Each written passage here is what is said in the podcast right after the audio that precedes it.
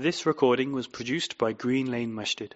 For more information on the activities and services the mosque provides, please visit www.greenlanemasjid.org. Bismillah ar-Rahman ar-Rahim. And alhamdulillahi nahmaduhu wa nasta'inuhu wa nastaghfiruh wa na'udhu billahi min shururi anfusina wa min sayyiati a'malina. من يهده الله فلا مضل له ومن يضلل فلا هادي له. وأشهد أن لا إله إلا الله وحده لا شريك له. وأشهد أن محمدا عبده ورسوله صلوات الله وسلامه عليه أما بعد. فإن خير الكلام كلام الله. وخير الهدى هدى رسول الله صلى الله عليه وسلم. وشر الأمور محدثاتها وكل محدثة بدعة وكل بدعة ضلالة وكل ضلالة في النار. Come to the second hadith from the 40 hadith of the kalam of al-mustafa al-mukhtar. Al-mujtaba sallallahu alaihi wasallam that contain two words. And today's hadith, like every day, is an important hadith. Important for Muslims to understand and important for kuffar, non-Muslims to understand. So go away with the proper understanding of the hadith so we don't have to be apologetic and on the back foot when they take these kinds of hadith to try to make us defensive and apologetic about the deen of Allah Azza The hadith today is the statement that the Prophet says, sallallahu alaihi wasallam, al-harb khid'atun. Al-harb khid'atun. Al-harb is war. Al-harb. The plural is hurub. Al-harbu khid'atun. Khid'a is from the word khada'a. Khaf, dal, ain. Al-harbu khid'atun. This khid'a, it means to be deceitful, like the munafiqun. Their first description in the Quran, يُخَادِعُونَ اللَّهَ وَالَّذِينَ آمَنُوا they tried to deceive Allah and they tried to deceive those who believe. Once again, Al-Harbu Khid'atun. I'm going to say it and you're going to repeat it after me, inshallah. Al-Harbu Khid'atun. Al-Harbu Khid'atun. Al-Harbu Khid'ah. Al-Harbu Khid'atun. الحرب خدعة الحرب خدعة الحرب خدعة العين حق You guys are more on top of al-ainu haqqun than you are al-harb khid'atun. Let's get that harb khid'atun. This is really important. Al-harbu khid'atun. As it relates to the translation, we will translate it as war is deceptive. War is deception. The war itself, in war, there is deceit. If you don't deceive your enemy, they're going to deceive you because it's the nature of war. War is deception. If you don't deceive your enemy in war, they're going to deceive you. And the Prophet said these words, sallallahu alaihi wasallam, al-harb khid'atun. Khid'a can be khud'a with a dhamma, and it can be khad'a with a fatha, or it can be with a kasra, khid'a, showing the, the fluency of the Arabic language. All of those are from the language of the Arabs. This hadith has been collected by Imam al-Bukhari and al-Imam Muslim. So the hadith is muttafaqun alayhi, highest level of a hadith in the dunya. Not only is it in Bukhari and Muslim, but ten companions narrated this hadith, therefore it's mutawatir. A lot of companions narrated the hadith, so it makes it even stronger. There's some hadith, only one companion narrated. Some hadith, two companions. Some three, four, five. There are those hadith that are mutawatir. A lot of companions heard it and they narrated it. And this is one of those hadith.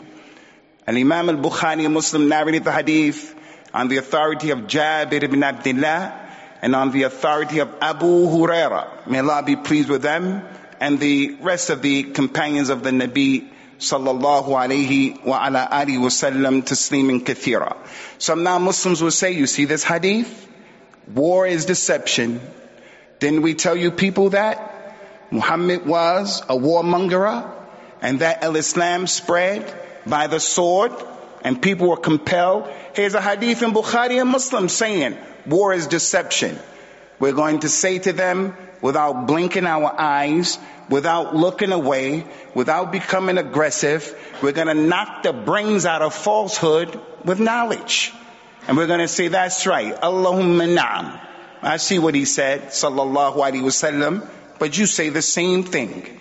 Not only do you say the same thing, but you do the same thing because this is a universal principle. Al-harb khid'atun. There is a man, I believe he was from Japan, he wrote a famous book called The Art of War. The Art of War. If you want to go back and get that book, it's a short book, it's a quick, easy read. He's writing about things you need to know about war. He has different maxims in there, things that you should know. And one of the maxims that he has in there is that nine tenths, 90% of war is lying, he said. Lying. This book, The Art of War, are in all of the famous institutions in America and in the UK when it comes to the military. In America, all of the institutions of the military, they make you study this book and they really make the ta'zeem of this book because in it is some pertinent information. You're going to live in this world and you're going to have enemies. You better know the reality of your enemy. Like, never underestimate your enemy. Never ever look at someone as being lesser than you in number. His preparation is lesser than yours and whatever. And as a result of that, you make a istisghar of him. Like the non-Muslims did of the Muslims on the day of Badr. They had over a thousand. The Muslims only had 300. They had horses and camels. There were three Muslim men on one animal. When they looked at them the night before, they were getting high and drinking and having a party. The next day, those same Muslims and the awliya of Allah, along with the malaika, decimated them. Never underestimate your enemy.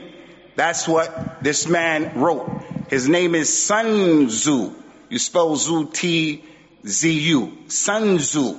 So the point here is, what's the point about the book? The point about the book, if you go to the Citadel in America, if you go to the Naval Academy in America, the Army, the Marines, every institution where the military is in America, the art of war is a must read.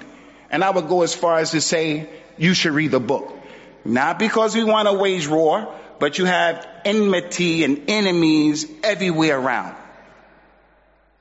everywhere around. So know how to deal with them. Know how to deal with them. You guys heard of that maxim? Keep your friends closer and your enemies closer? You heard that before? I'm not going to ask you where that came from. Keep your enemies close, your friends close, and your enemies closer. How many of you heard of that before? I'm not going to tell you where that came from, but that's kind of old school. It came from Don Corleone, actually, that who made it famous. But before him, these things were said in the art of war. So the Prophet of Islam sallallahu alaihi wasallam in this hadith is only explaining to the people the reality. If you are not aware of your enemy, if you're not aware of his reality, you're to have a problem. And I think everybody knows one of the iconic African American figures that I have a lot of love for was Malcolm X, rahmatullahi alayhi. When they kicked Malcolm X out of the nation of Islam unjustly, they kicked him out. And he was trying to come back in by using his relationship with Muhammad Ali, the boxer, who had just won the world championship for the heavyweight in America. He was trying to use him to get back into the nation. But the old man Elijah Muhammad, he was being deceptive. He was playing chess and Malcolm X was playing checkers. Never play checkers when people around you are playing chess. Never play softball and people around you are playing hardball. I don't know if you guys know the difference between softball and, and, baseball. I don't know. I don't know because you play cricket here. But softball is with the big fat ball and you throw it under and anybody who's blind can hit the ball. But the baseball is small and they throw it 9,700 miles per hour. Your enemy is playing hardball and you're playing softball. You're playing checkers. Never allow that. Beyond the program, beyond time. And that's what the Prophet is telling us right here. Sallallahu Alaihi Wasallam. Al-harb khid'atun. You may have a situation where you're in the court. You're in the court. Don't be going in that court dealing with people based upon good feelings and opinion. You better go in there playing hardball. You better go to court playing hardball. Depending upon who's on the other side. But don't be going in there talking about everything is rosy and we're going to have a coffee break and drink coffee and tea and party and eat cookies after that. That's what this hadith is about. Al-harb khid'atun. The reason why some scholars say this hadith came to us like the asbab al-nuzul of the Quran, they said that the day of the battle of the Khandaq, the ditch, the battle of the ditch, Surah Al-Ahzab was revealed because of the ditch. All of the Arab tribes were coming to Medina in order to decimate and to destroy the Muslims. So instead of fighting against them, the Prophet wasallam put Mount Uhud, the Prophet put Mount Uhud behind him and they started to dig a ditch. And he strategically placed people at a particular place to protect that area. And the Jews were responsible for also helping those Muslims to protect that area. But they were not going to engage because it was just too many people. There was a man by the name of Ibn Mas'ud, Nu'aym Ibn Mas'ud from the Ghatafan tribe. He came and embraced Islam that day. He said, Ya Rasulullah, give me permission to give you benefit in this war against the Ahzab. I can use my position. They don't know that I'm a Muslim now. I'm going to go over there and be the eyes for the Muslims and I'm going to make fitna amongst them. He said that the Prophet said, sallallahu alaihi wasallam, al-harb khid'ah. Harb is deception. Go right ahead. So he went and he said to his tribe, the Ghatafan people, who were on the side of the kuffar. Some of them were going to help Abu Lahab and Abu Jahl and those people like that. So he started making fitna between his own people. And then he went to the Jews of Beni Qurayza and he told them, listen, you know me? I'm, I'm from the Ghatafan. I'm a good person. You could trust me. I'm telling you. These Ahzab, Abu Abu Sufyan and Abu Lahab, these people came from Mecca. I'm telling you, if they lose, if we lose this war, if we lose, they are going to make a problem. When we start fighting, they're going to run away. It's going to be, and he put doubt in the minds and the hearts of the Yahud. And then he went to the Ahzab and he said the same thing to them. Listen, I know these Yahud. They're not from us. If they meet Muhammad, if they lose, they're going to run away. It's going to be a problem. And if you ask them to put hostages up, so if we lose, we have those hostages, they won't do it. And he made doubt in the mind of those people. As a result of that, but Kalam, he weakened the army. That's the reason why they say this hadith came. Now pay attention. These two, these, this hadith and this incident was mentioned by the great historian Muhammad Ishaq. Write that down. Ibn Ishaq, Muhammad Ishaq, one of the greatest historians in Al-Islam. He's da'if in hadith, but he is an imam in the seerah. His books are important. That book, Rahiq al-Makhtoom, most of that comes from this book. So Ibn Ishaq narrated the hadith I just told you without any chain of narration. But in that statement, al-harb khid'ah, but the story doesn't have any chain of narration. There's another famous mu'arrikh, a historian. His name is Ibn Hisham. He came after Ibn Ishaq. He took that same story from Ibn Ishaq and put it in his book without any chain of narration. So if it doesn't have a chain of narration, we can't say that incident is authentic. But this is the well-known incident that is connected to this hadith because al-harb khid'atun is from the sunnah. Al-Bukhari wa Muslim. That part, two words from the sunnah and it is authentic. As it relates to the hadith itself, there are a number of adillah from the Quran that show us al-harb khid'ah, where Allah is telling us to be on top of this, to be prepared to deceive the enemy, and to be prepared to know that they're trying to deceive us. The first ayat is a statement of Allah Ta'ala, وَأَعِدُّوا مَا اسْتَطَعْتُم مِّن قُوَّةٍ وَمِن رَبَاطِ الْخَيْلِ ترحبون به عدو الله وعدوكم وآخرين من دونهم لا تعلمونهم الله يعلمهم Allah said in this ayat, prepare whatever you can prepare from power and might and from horses that are strong so that you can put fear in the heart of those people who are the enemies of Allah and the enemies of your enemies and those people who you don't even know when they hear about the way you fight and what you do on the battlefield. Those who are not fighting you, but even the ones who hear about you, they're going to be afraid of you. You don't know who they are, but Allah knows who they are. This ayat, the scholar said, this idda, this prepare, this preparation, وَأَعِدُّوا مَسْتَطَعْتُمْ Prepare for the war, prepare to have khid'ah against the enemy. Prepare to have khid'ah. And you'll see how the Prophet did it, sallallahu alaihi wasallam. That's the first dalil. Listen. The brothers who are takfiris, the brothers who go overboard in jihad, sisters who go overboard in jihad, we don't apologize about anything of our religion. But jihad is not with Hamas.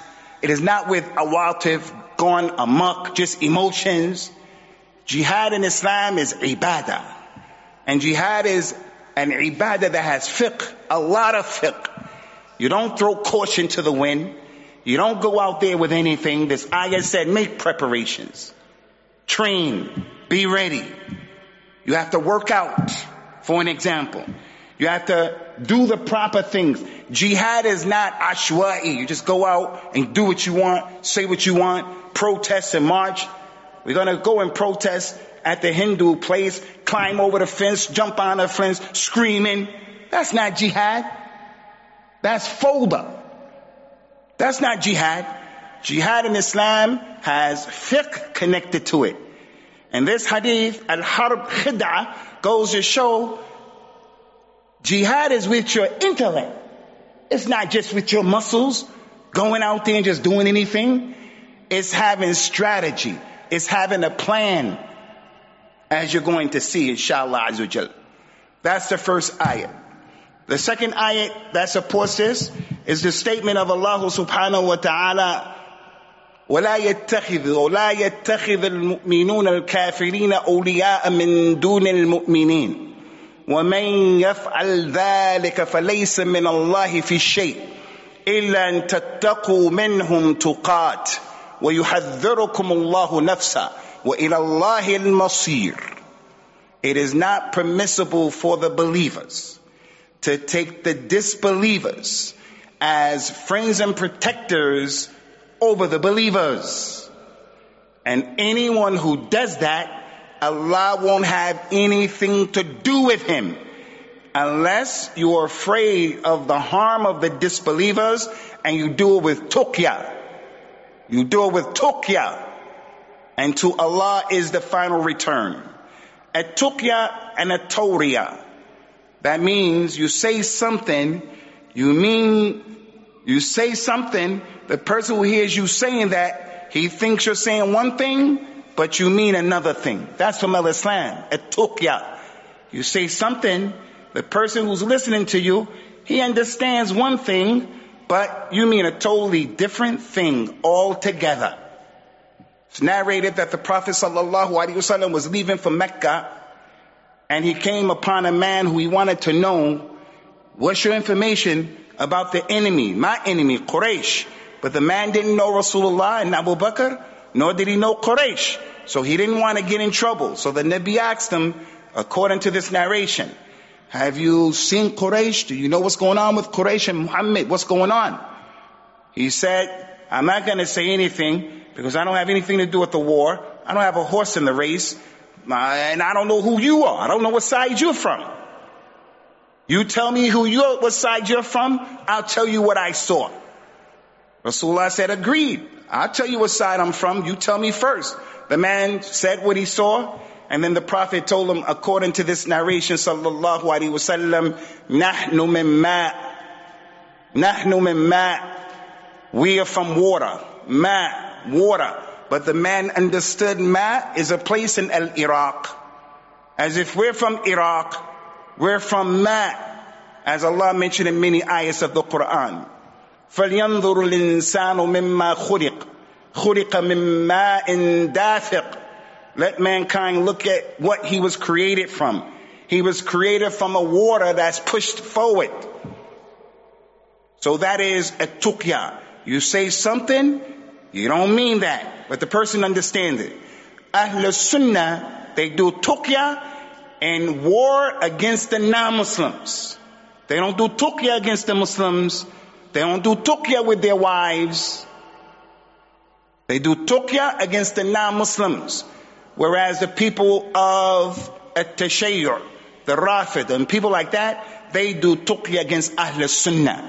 So it's hard to believe them when you're debating and when you're talking and they talk positively about Abu Bakr and Umar and Aisha. It's hard to believe them. It's hard to take them face value.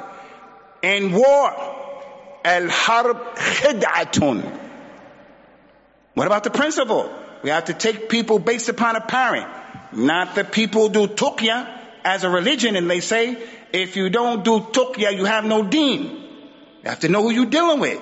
So I'm not going to look at that person and judge him based upon what is apparent because I know from the arkan of his deen is a tuqya. So the person sits there and he's just debating, he's talking, and they're saying good things and you get duped and fooled that they believe that. They don't believe that.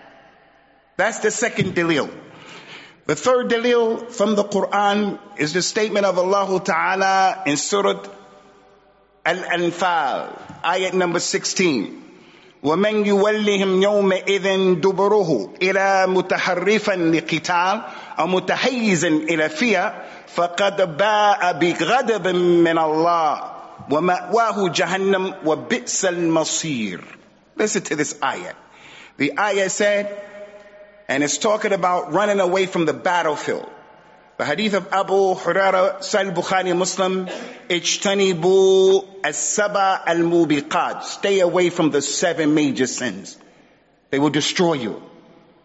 Al-ishrak billah, making shirk with Allah. As-sihr, magic. Al-riba, and at-tawalli, yawm al-zahf. Running away from the battlefield when you meet the enemy. That is a kabira from the kaba'ir To give the non-Muslims your back and you get in the win and you run away. Once you go for the battle, the Muslim man, he has a tawakkul ala Allah and he knows with yaqeen, nothing's going to harm him except what Allah wrote for him. Nothing's going to miss him except what was meant to mix him. That's the religion. وَلَوْ كُنْتُمْ فِي بُرُوجٍ مُشَيِّدًا even if you are in high, lofty, pot, the lofty tower, death is going to get you. Can't run. It's going to get you. Get in the airplane, get in the rocket, goes out of the stratosphere. If molt is written for you, your running is not going to help anything. So in Al-Islam, to give the enemy your back is a major sin, except what this ayah said. This ayah said, as for the one who turns away from them and gives them their back, then let them know that Allah will be angry with them and their end, their end, their ending will be the Jahannam and what a bad ending. Except the one who turns his back as a strategy of war. At the battle of Uhud, Rasulullah sallallahu alaihi wasallam, the Muslims were winning. And then the archers came off of the mountain.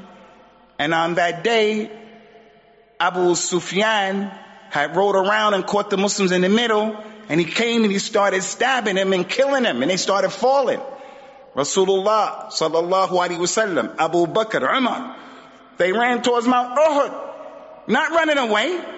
They ran towards Mount Uhud to get another strategy, to do something else.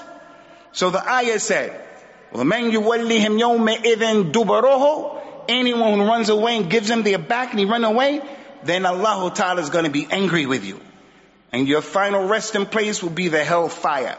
And what an evil resting place except the one who gives them their back as a strategy of war or he gives them their back to go meet another group of people that's with him.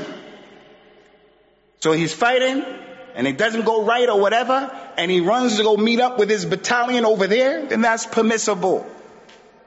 So, al-harb khid'un, khid'u, khid'atun. That's another ayat.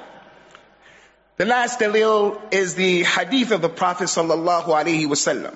Rasulullah says sallallahu alaihi wa ala alihi wasallam, لا يحل الكذب إلا في ثلاث lying is not permissible except in three circumstances. And the second circumstance he said, al harb kadhib, or fil harb kadhib. War is permissible to lie. It's permissible to lie. A man can lie to his wife to please her. لِيَرْضِيَهَا, the Prophet said, sallallahu alaihi wasallam and the wife can lie to the husband to please him as well. Not to oppress neither one of them. Let me have your dowry money because I want to do this. No, you can't do that stuff. But she's not a good cook. She cooked something for you. Say, how was it? Say it was really nice. Best meal I ever tasted. And you, don't feel that way. And she could say things similar to that to you. The third time you can lie, the third issue is to make islah between people, to make peace between two people. He's fighting, he's fighting. Al Islam does not want us divided. Al Islam does not want us arguing, family members, brothers.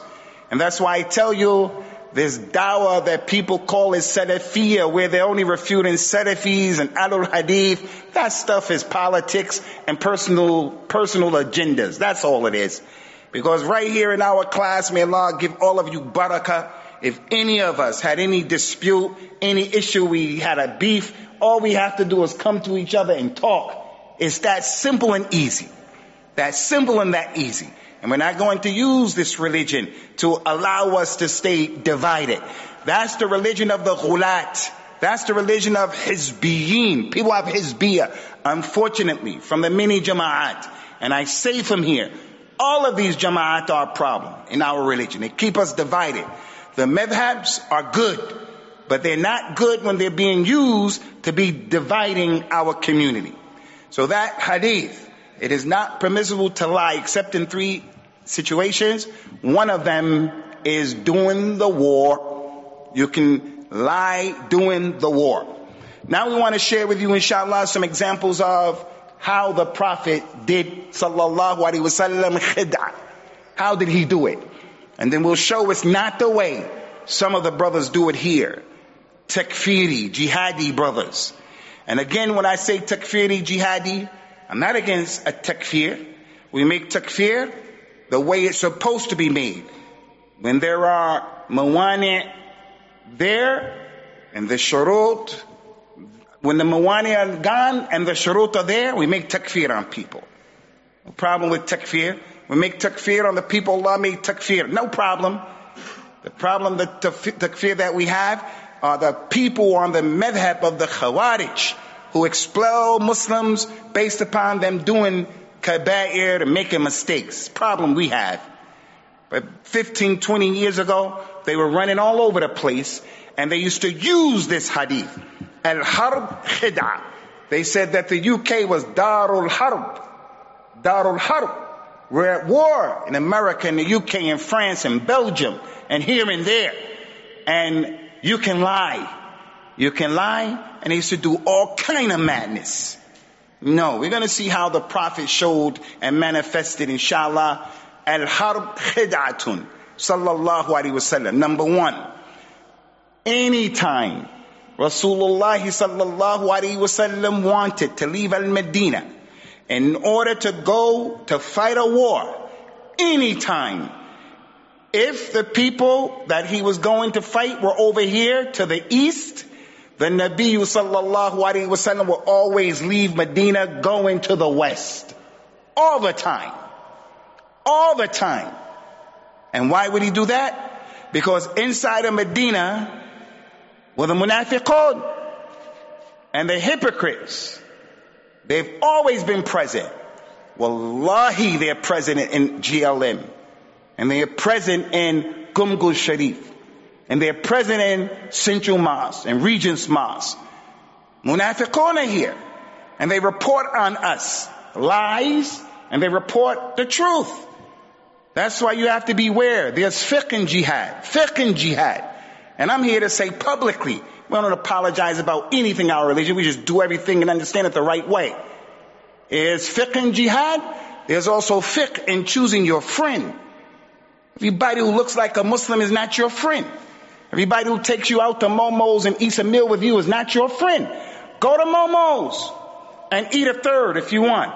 Eat two thirds if you want. But don't start telling him your life. You don't know that man.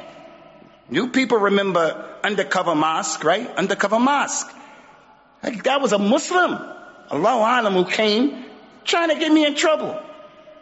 And all he did was had some footage asking me in the office, I want to go to Medina. Can you help me to go to Medina? Sure. You just have to get all the conditions and then you just go to Medina. And that's all they had. But when they put the program on, it looked, it looked, you know, all 007 and it looked like some string stuff. That's all he had. That's all I said. Like I say to every student here, you want to go to Medina, you have to get the conditions and then come back and I'll write you the tazkiyah. But don't go to Medina and then you get pressure put on you, come back, you're from the Ghulat. So there are munafiqun. No problem. No problem. They're here. We have nothing to hide. What we say in public, we say in private. That's not our religion, these, these the, the political jama'at. They'll tell you, give you one face in public and another face in private. Everything about Islam, we're about it and we're on it. From alif to ya, everything.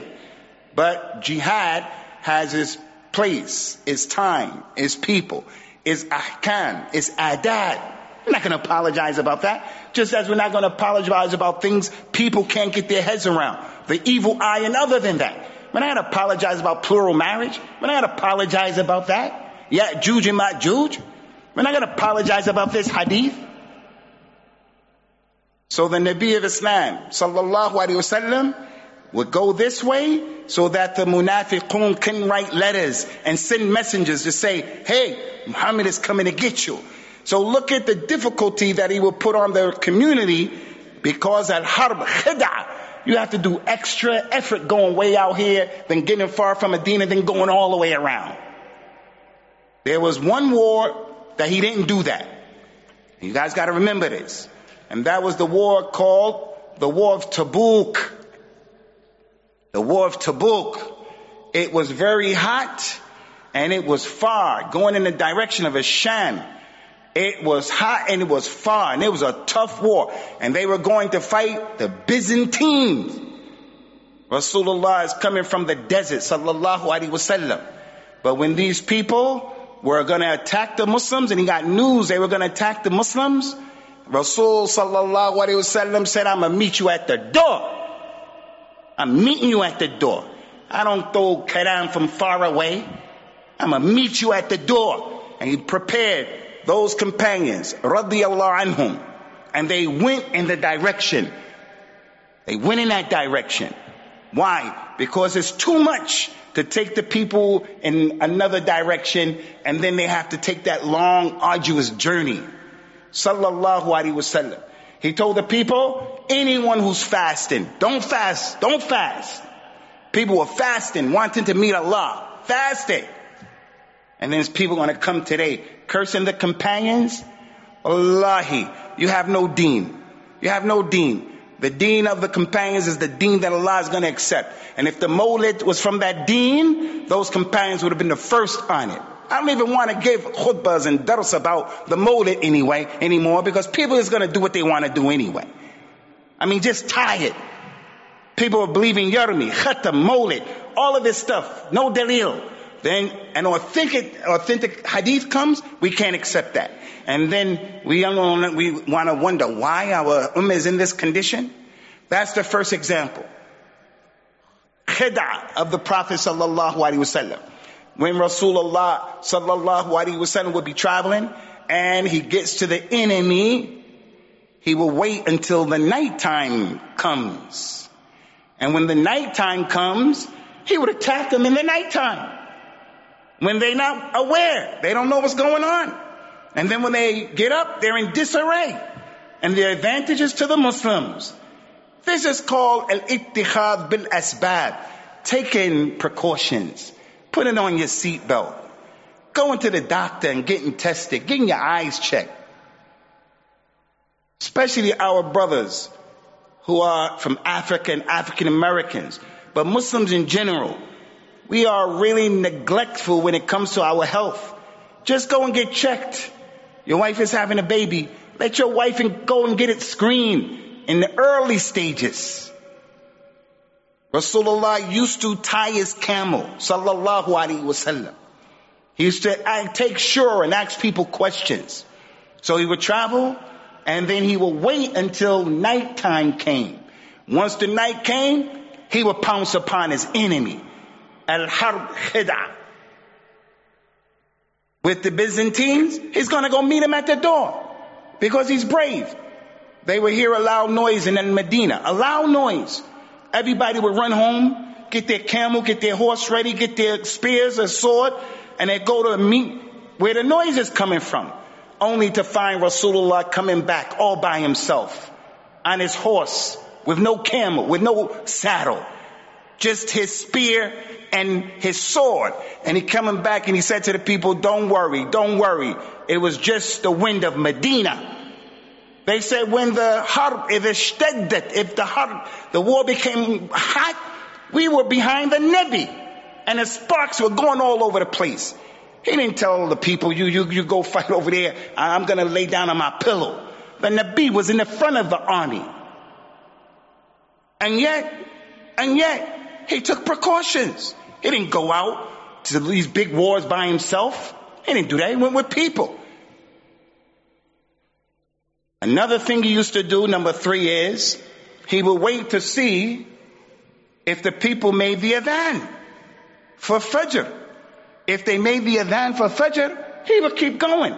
If they didn't make the adhan for Fajr, he'll go get them in the khilis.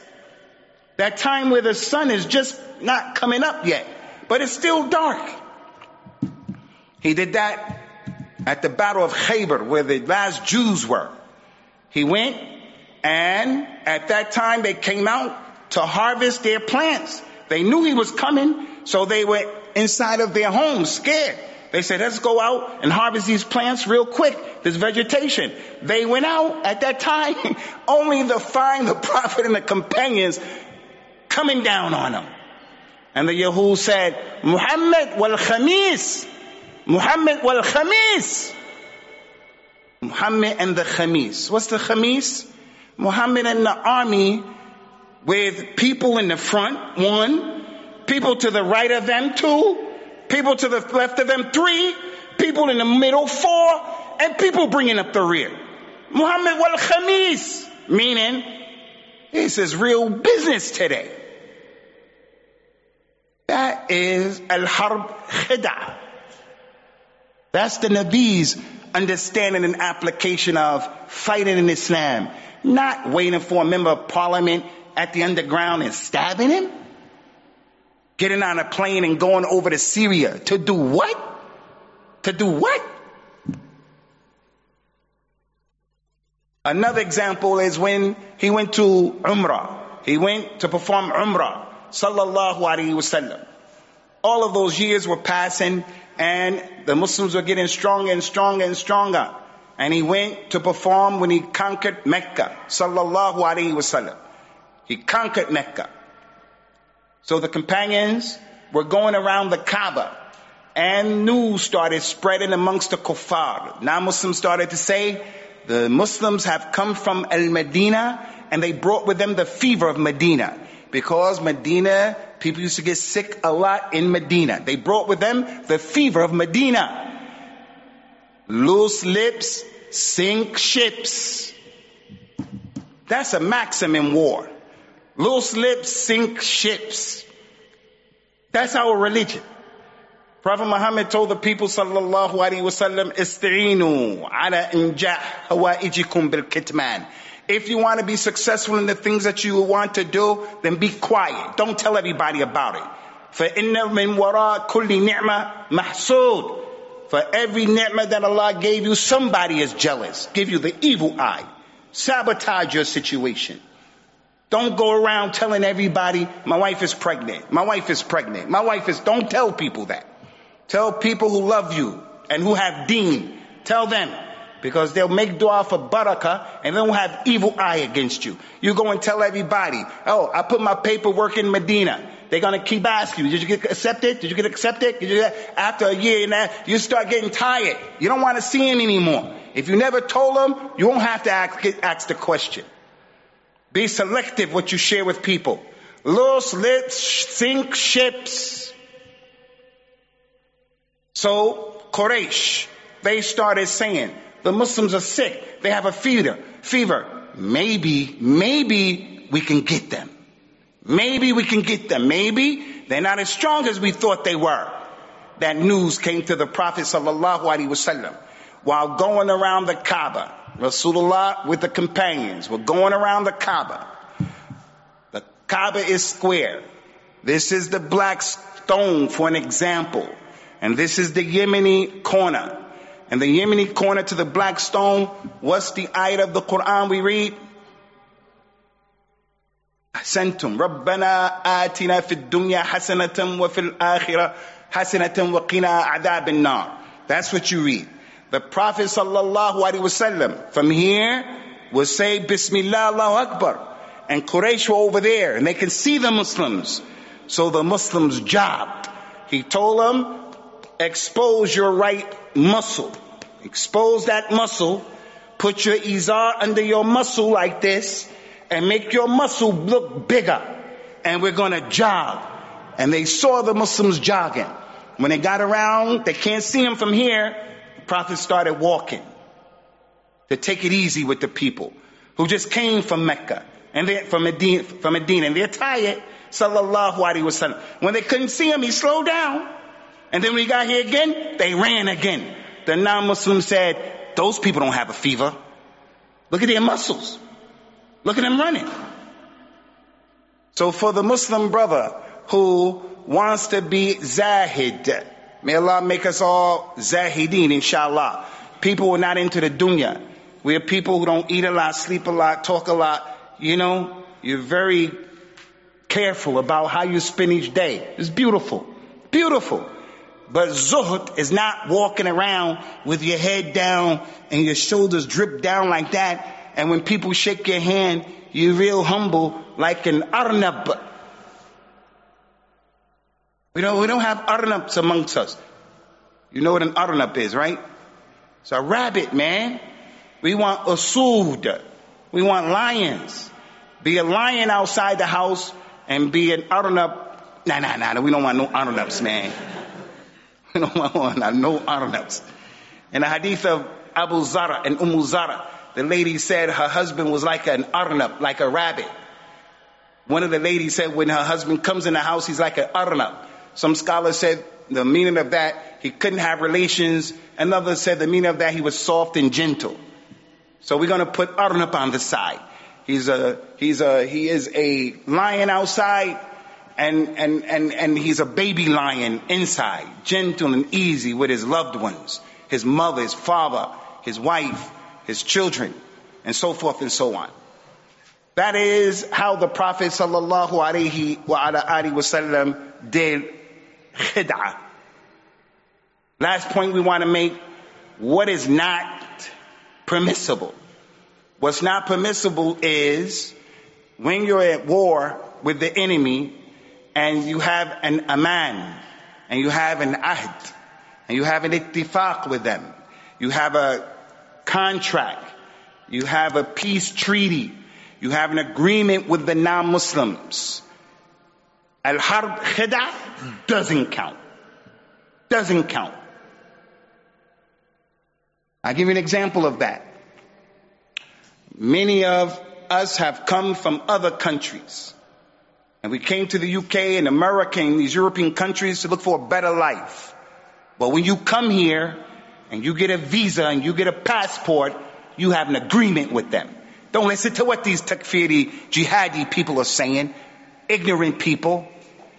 Once you come here and no one's forcing you, most instances people are helping you. You get here. You sign a contract. You sign a contract, an agreement. I agree to be an upright, obedient citizen. I'm not going to be heavy on the infrastructure and get the dough and I don't deserve it. I'm not going to break the law like that. I'm not going to be a criminal. I'm not going to drive without insurance or a driver's license. If I do any of that, I'm sinning, even if I don't get caught. Even if I don't, even if I don't get caught, Allah is watching you. This is khiyana, khiyana and ghadr. Khiyana. يا أيها الذين آمنوا لا تخونوا الله والرسول وتخونوا أماناتكم وأنتم تعلمون. Or you believe, don't have khiyana towards Allah and His Messenger, and don't have khiyana towards your contracts and agreements, and you know what you're doing. You know what you're doing. Allah commanded us, Ofu bil uqud. Take care of the contracts and agreements that you have with Muslims and non-Muslims. Yes. Al-Muslimun ala shurutihim. The Prophet said the believers of those people take care of the conditions and agreements that they make with people. So once we come here and we call this Darul Harb, how, why are you here then? Can't stay in Darul Harb. Gotta get out. And I don't want to talk to you as if we're second class citizens. This is our country, just as much as anybody else's country. We're not second class citizens, but we have a religious responsibility to again, not assimilate where we just melt into the tapestry and we just melt and become like everybody else. We don't assimilate, but we integrate. We integrate. We bring who we are to the table. Our religion, our food, our languages and all of that. And we don't, we don't let anybody treat us differently. No difference between us and the Hasidic Jews of London or wherever they are. We don't assimilate. As for integration, we integrate. This place is a melting pot. Birmingham, the UK. So, as it relates to Al-Harb Khida, there's a verse I want to share with you, Surah Al-Anfal. I want you to go back and look at this verse, ayat number 58. Allah Ta'ala told the Prophet sallallahu alaihi wasallam, وإما تخافن من قوم خيانة فانبذ إليهم على السواء إن الله لا يحب الخائنين Listen to this ayah. Ya Muhammad, if there's a group of people you have a contract with, the non-Muslims, and you are fearful that they're going to break their contract and they're going to make khiyana and prove treacherous. If you fear that, فَانْبِذْ إِلَيْهِمْ Then say, I don't want this contract with you no more. No more contract between you and us. You make it clear. No contract. No more. I don't trust you. You broke your contract. I'm getting a bad feeling and vibes from what you're doing, your politics, whatever. None, nothing else. And you make it clear. Once that becomes clear, then you can deal with them in the appropriate way. That's ayat of the Quran. You got an agreement with them, Ya Muhammad, with the Yahud and other than them. And you can't break your agreement. The people came and they said to the Prophet sallallahu alaihi wasallam in Mecca, Ya Rasulullah, look at the non-Muslims. They're making tawaf and they're making hajj and they don't have their weapons of war. We can get them now. They don't have their weapons. Rasulullah looked at them people and said, I haven't been sent with that. I haven't been sent with a religion like that. They were non-Muslims making hajj, umrah. And you weren't supposed to bring your weapons of war. You could bring a little, little knife or something like that, but not the weapons of war. So the people from the Quraysh who were performing Hajj, they didn't have any weapons. The Muslims were not performing Hajj. They were a few people. Hostile environment. They say, hey, the playing field is, is, is equal right now. Hey, Rasulullah, let's go get them. Once and for all. We got them. I haven't been sent with that. What do you think the people are going to say if we did that to the pilgrims? What do you think the Arabs are going to say about us? And here we are, carrying on, justifying nonsense like that. And these political groups, they do that. They justify this mess, this, this stuff. So, al-harb khidatun ikhwani, it means what we explained to you today. If you don't deceive your enemy, he's going to deceive you. We don't have to apologize. All you got to do is look at the uh, war there in the Ukraine right now.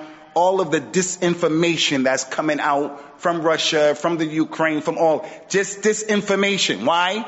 They don't want each other to know the reality of what's going on. That's just how it is. They don't want the enemy to know the reality of how many people are being killed. How many, what's the, what's the situation? They don't want people to know that. So they'll make it appear in a way that is not the reality. And here we come and we have to start apologizing about a hadith that's universal in its meaning. We're going to stop here, inshallah. This class required a lot to be said. The rest of the class will be 40 minutes, 45 minutes with the Q and the A, inshallah. For you brothers, I want to encourage you to get this little quick book. Is called تحرير المقال في موقف السلف من موت أهل الضلال and it's talking about the death of Yusuf al-Qaradawi غفر الله لنا وله ورحمة الله عليه It was written by the Sheikh Ustaz Dr. Ibrahim ibn Amir al-Ruhaili الله Ta'ala from the shayukh who are balanced and متمكنين with knowledge especially as it relates to how to deal with Muslims who are on deviation and stuff like that. I highly encourage you to get this paper. The translation is uh, clarifying the right position as it relates to the position of the Salaf when a person of innovation dies. We don't have to be on polar opposites, hating each other and, and arguing each other. Person takes a position, he has delil. Another person takes a position, he has delil. Don't start making, you know, research into people's niyat and so forth and so on. The Sheikh brings the kalam that is ta'sili, knowledge, that is based on proofs in their proper places. So we ask Allah subhanahu wa ta'ala to protect us from the khid'ah, of those people who want to do us harm and do our community harm. And we ask and pray that He subhanahu wa ta'ala takes this ummah back to its rush that we used to be on and make us of those people who are committed to our religion with balance and with knowledge and with sincerity. Bihamdika ashhadu an la ilaha illa ant astaghfiruka wa atubu ilayk. Wassalamu alaikum wa rahmatullahi wa barakatuh. This recording was produced by Green Lane Masjid. For more information on the activities and services the mosque provides, please visit www.greenlanemasjid.org.